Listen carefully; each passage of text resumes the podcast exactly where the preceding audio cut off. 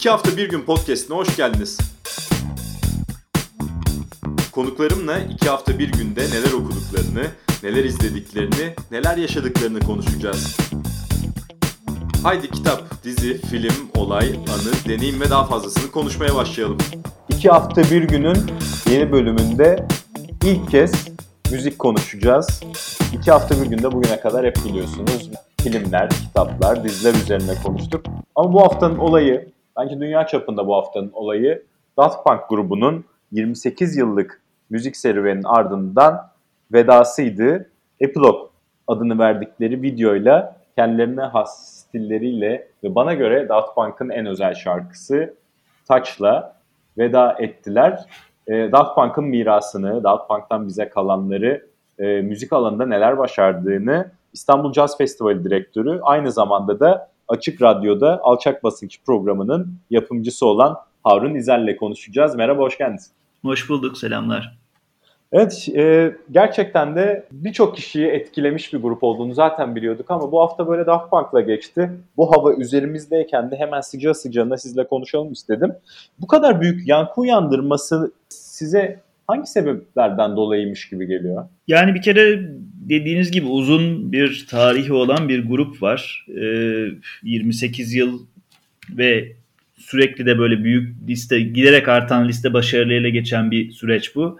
Bu önemli bir şey e, bir grubun tarihinde. Hani bize hani bu tür büyük isimler çok normalmiş geliyor ama her gün rastladığımız durumlar değil. Birincisi bu. İkincisi de aslında birazdan daha detaylı mutlaka zaten konuşacağız. Yani Daft Punk'ın hem müzikal e, şeyi hani hem müziğe yaklaşımı hem de aslında kendi kariyerlerine bu inşa ettikleri şey e, Daft Punk e, şeyi diyelim e, efsanesi aslında biraz buna dayanıyor. Yani hep bir beklenti yaratmak ve o kurduğu beklenti üzerinden böyle bir büyüyen bir coşku yaratmak gibi durum var aslında Daft Punk'ın. Hem müziğinde var hem kendi bu kariyerlerinde var yani bu süreç boyunca var. O yüzden de e, dağılmaları bile bir olay oldu. Yani şey ben bir yerde yazmıştım varlıkları da yoklukları da olay olan bir grup yani. Evet şimdi aslında e, son zamanlarda tekrardan konuşulmaya başlandı. Bir albüm baştan sona dinlemek artık çok özel ve lüks bir zevk haline geldi. Ve gerçekten çok sevdiğimiz grupların veya müzisyenlerin albümlerini e, çünkü Spotify alışkanlıklarımız daha karışık listeler dinlemekten yana ama çok sevdiğimiz bir grubun albümünü dinlemek hele yanımızda sevdiğimiz insanlarla çok özel bir hale geliyor. Daft Punk da 28 yılda sadece 4 albüm çıkararak aslında e, bu çıkardıkları tüm albümleri sevdiklerimizle ya da tek başımıza ama özel bir şekilde bu müziği kutsu, kutlayarak ve kutsayarak dinleyebileceğimiz bir hale getirdi. Ne dersiniz? Yani bu albüm geleneği içinde nerede duruyor Daft Punk?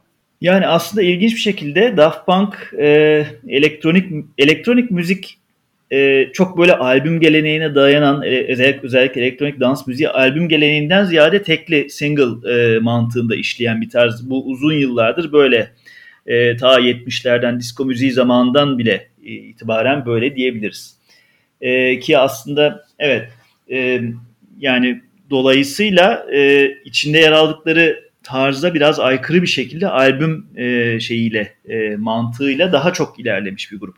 E, ama onların da kökeninde mutlaka şey var yani e, bu grubun da başlarında tekli çıkan parçalar var. İlk single'ları küçük plak şirketleri, dans müziği plak şirketleri tarafından yayınlanıyor, alınıyor vesaire beğeniliyor. Oradan ilerleyen bir kariyer var.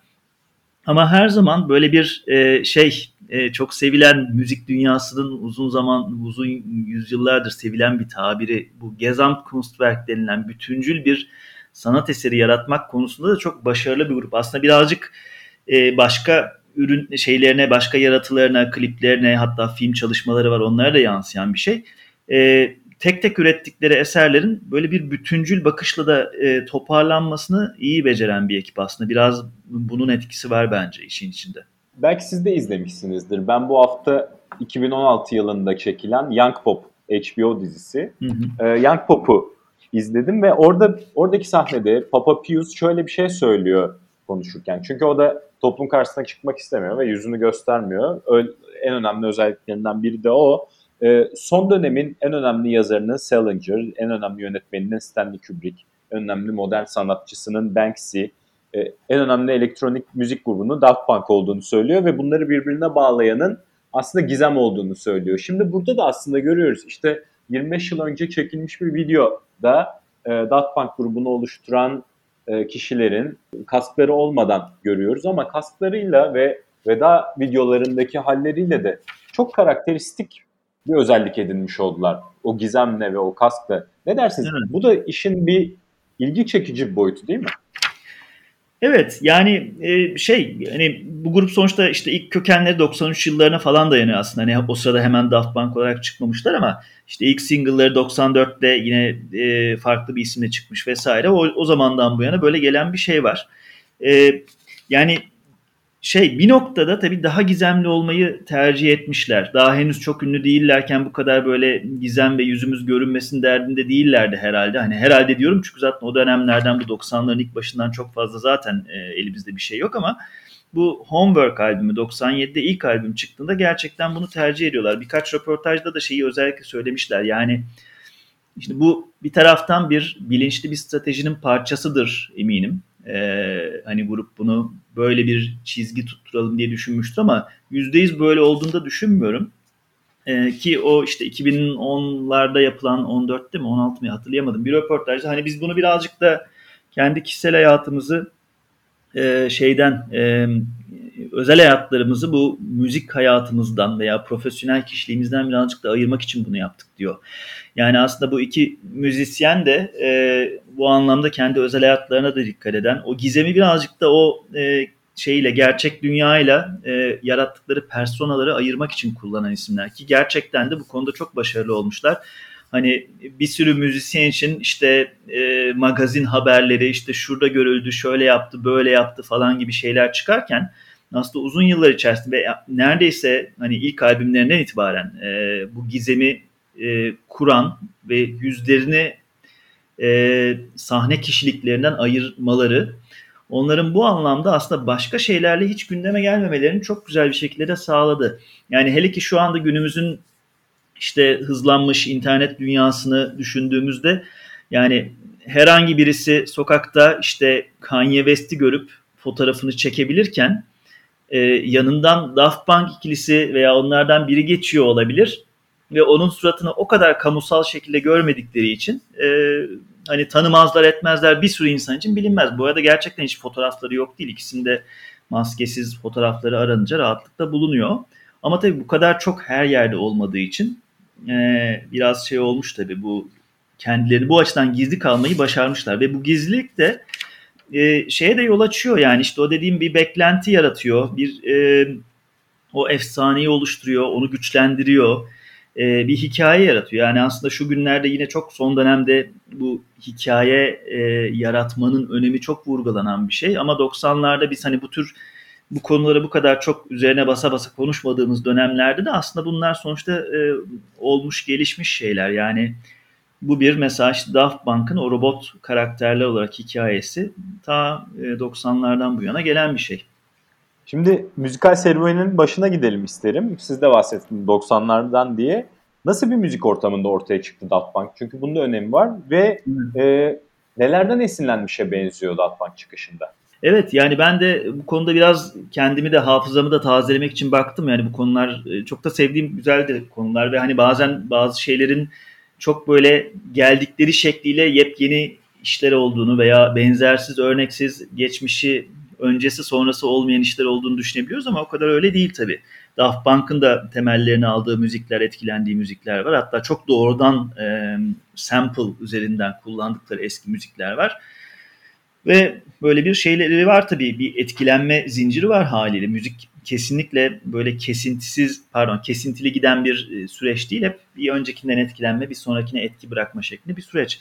E, şimdi 97 yılında Daft Punk'ın bu Homework albümü çıkıyor. Yani bu arada dediğim gibi parçalar yavaş yavaş önceki yıllarda 93'ten bu yana oluşmakta olan parçalar. Yani bir günde böyle 97'de oturup Homework albümünü yaptık gibi de bir durum değil. Onu da söylemek lazım.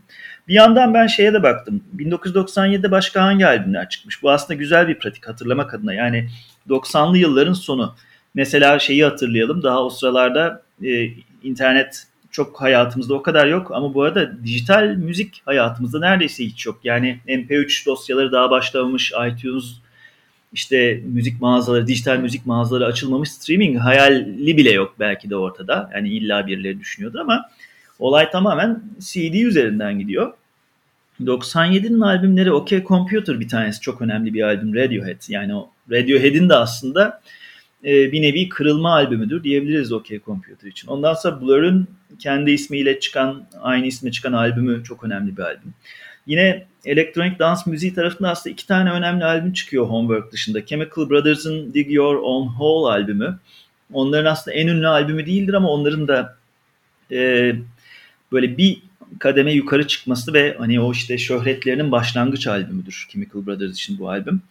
Keza Prodigy'nin Fat of the Land albümü ki Fat of the Land de Prodigy için e, aslında şöhretlerinin iyice tırmandığı, e, iyice ünlüleştiklerini, ünlüleşmelerini sağlayan bir albüm oldu. İşte Erika Badu var, Björk var, Homogenik albümünde Portishead var. Yani aslında müzikal üretim anlamında bugüne etkilerinin çok ciddi olduğu e, bir sürü önemli albümün çıktığı bir dönem bu dönem. E, dans müziği açısından da farklı müzik türleri açısından da bence hani bu açıdan biraz daha derin bir incelemeyi aslında zaten hak eden de bir yıl 97 yılı bu belki başka bir konuşmanın başka bir araştırmanın konusu olabilir ama böyle bir dönemde ortaya çıkıyor bu grup ve yaptıkları müzik de aslında e, çok ilginç e, şeyler var. Yani aslında çok net bir şekilde Daft Punk e, geçmişten gelen bazı güzel etkileri e, daha önce du- kulakların duymaya alışık olmadığı bir şekilde sunmak konusunda çok başarılı bir sentez yakalamış.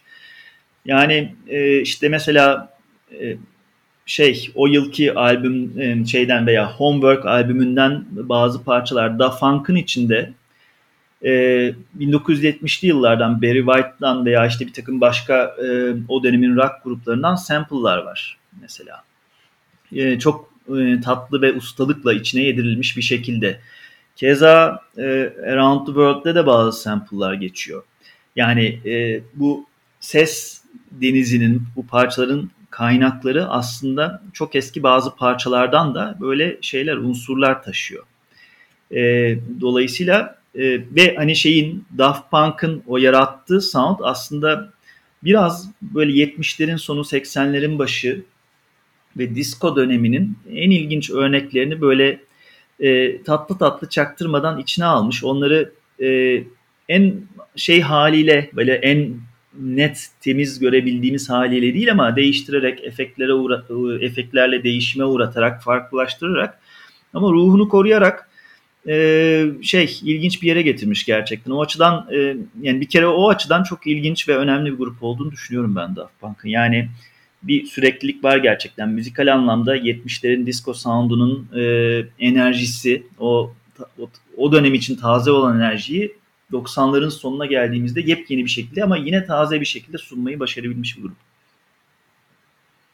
Ya çok etkilendim bu cevaptan gerçekten. 97 yılın önemi de çok önemliydi burada. Ee, şimdi daha sonra neye evrilecek Daft Punk'ın müziği diye sorayım.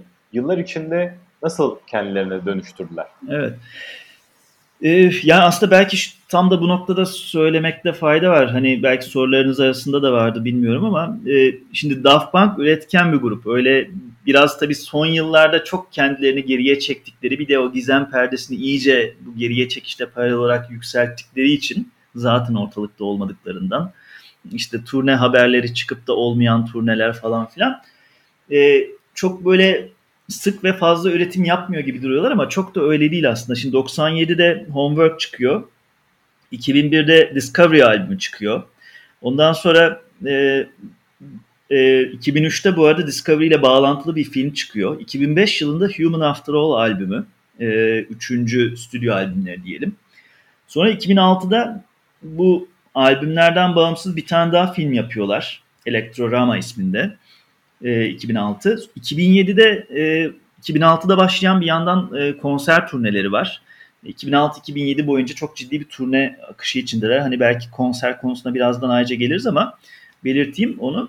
2010'da e, önemli bir bilim kurgu filmin 80'lerin önemli ilginç filmlerinden bir tanesi. Tron'un devam filmi olan Tron Legacy'nin müziklerini yapıyorlar ve bunlar da orijinal kompozisyonlar yine. E, 2011'de bir tane daha bu Tron Legacy ile ilgili e, remix albüm var. Sonra 2013'te de bu Random Access Memories geliyor. Şu anda bizim onları en çok tanıdığımız, en popüler eden albümleri. Geniş kitlere tanıtan işte Grammy'lerde e, Grammy ödülü alan albümleri. E, bir sürü insan içinde bu arada Daft Punk'ın tanınması aslında e, bu Random Access Memories albümüyle oluyor. Ve ondan sonra da tabii bu aralarda aralarda tabii başka bir takım müzisyenlerle ortak çalışmalar vesaire. Yani aslında düzenli bir üretim süreci var Daft Punk'ın.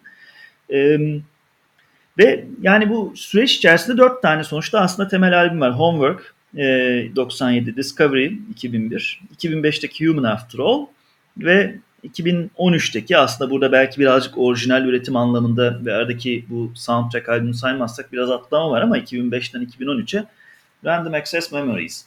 Bence bu dört albümde farklı farklı müzik türlerini biraz temsil eden e, şeyler, kayıtlar. Yani Homework biraz daha disco sound'unda giderken Discovery, 2010, 2001'deki Discovery birazcık daha synth pop e, tarzına giriyor. Synthesizer'ların daha, sample'lardan ziyade synthesizer'ların daha önde olduğu bir kayıt. Human After All 2005'te biraz daha daha sonrasındaki döneme de yön veren e, yine synthesizer sound'u ama bunun iyice böyle bir punk e, şeyiyle, tavrıyla neredeyse yakınlaştığı, git, gitarlar yerine synthesizer'ların cayır cayır yandığı böyle güçlü bir e, ses duvarı oluşturduğu bir albüm e, Human After All.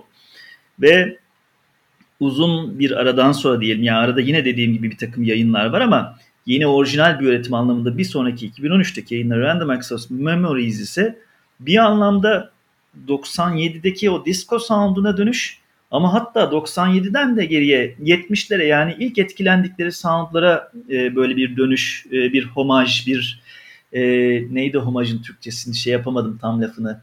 E, bir e, saygı duruşu diyelim.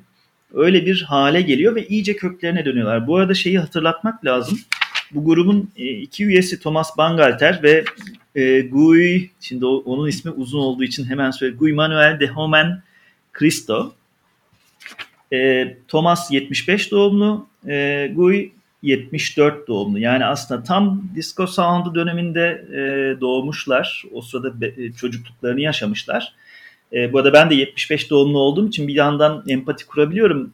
Hani ben mesela çocukken e, hani insan 5-6 yaşında dinlediği müzikleri hatırlamaz ama o sıralarda böyle işte ailenizle, anne babanızla onların dinlediği müziklerle etkileşiyorsunuz. E, belki o kadar birebir ne çıkmış ne yayınlanmış diye takip etmediğiniz ama hani ne olup bittiğini kulak aşinası olduğunuz bir dönem ve onlar da o müziğin içinde doğmuş büyümüşler. Çocuklukları en azından o dönemde geçmiş. Dolayısıyla aslında etkili, etkilendikleri e, ciddi bir şekilde etkilendikleri müzik 70'lerin o disco pop sound'u diyelim 70'lerin sonu 80'lerin başı eminim çocukluklarında maruz kalıp etkilendikleri bir tür, tür olmuştur. Ve ben o açıdan da hani 2013'teki Random Access Memories'deki bu çok başlara dönüşü aslında hiç şaşırtıcı bulmuyorum onun açısından. Çünkü gerçekten de e, hem ilk kayıtlarında e, biraz daha orijinalini deforme edip e, yapı bozuma uğratıp e, yeniden kurdukları 97'deki Homework'taki sound, disco sound'u veya işte o 80'lerin 70'lerin 80'lerin sound'u. Ama 2013'te yaptıkları da bunun aslında biraz daha orijinaline yakın ama günümüz şartlarında icra edilmiş versiyonu diye düşünebiliriz rahatlıkla. Çok Böyle güzel bir anlattınız. içinde geçiş ve tutarlılık var bence yaptıklarında. Kesinlikle. Şimdi e, siz de pası attınız konser konusuyla isterseniz noktalayalım bu podcast'i. 2007'de İstanbul'da unutulmaz bir konser verdiğini biliyoruz. Ben gidemeyen şanssızlardanım. Sizin gittiğinizi tahmin ediyorum. Evet evet oradaydım ben de. Aha. Ee, şöyle bugüne kadar e, Daft Punk konseri izlememiş ve bundan sonra da izleyemeyecek olanlar neyi kaçıracaklar? Ya evet bu tabii şey cevap vermesi çok tatlı bir soru değil yani ama e, maalesef. Şöyle söyleyeyim. Ee, evet. Neyse ki aslında güzel kayıtları var. Gerçekten 2007'deki Alive e, kaydı e, aslında birazcık o e, turun hissiyatını güzel verebilen yani şey ben açıkçası çok canlı yani konser kayıtlarına çok düşkün değilimdir şahsen doğrusu. Konsere gitmeyi çok sevdiğim için ve konserleri çok sevdiğim için de olabilir. Sonuçta konser zaten canlı ve yerinde yaşanması gereken bir şey. onun kaydı biraz böyle gölgesi gibi kalabiliyor. Ama çok güzel konser kayıtları da var gerçekten. Benim de çok sevdiğim konser kayıtları. İşte Depeche Mode'un e, 101 bu 101 albümü ya hemen şimdi aklıma gelmiyor. Başka albümler de var vesaire. Pink Floyd'un kayıtları olsun vesaire. Alive de bence gerçekten hani bu konser kayıtları tarihine girebilecek kadar önemli güzel bir e, kayıt. Konserin kendisine gelirsek e, yani tabii kayıt olduğu için sadece bir seferlik bir versiyonu şey yapıyor. Halbuki Daft Punk e, 96'da da bir e, live albümü yayınlıyor bu arada ki onu da e, çok bilinmez aslında. Hatta şu anda dijital mecralarda da var. Ben tekrar baktım.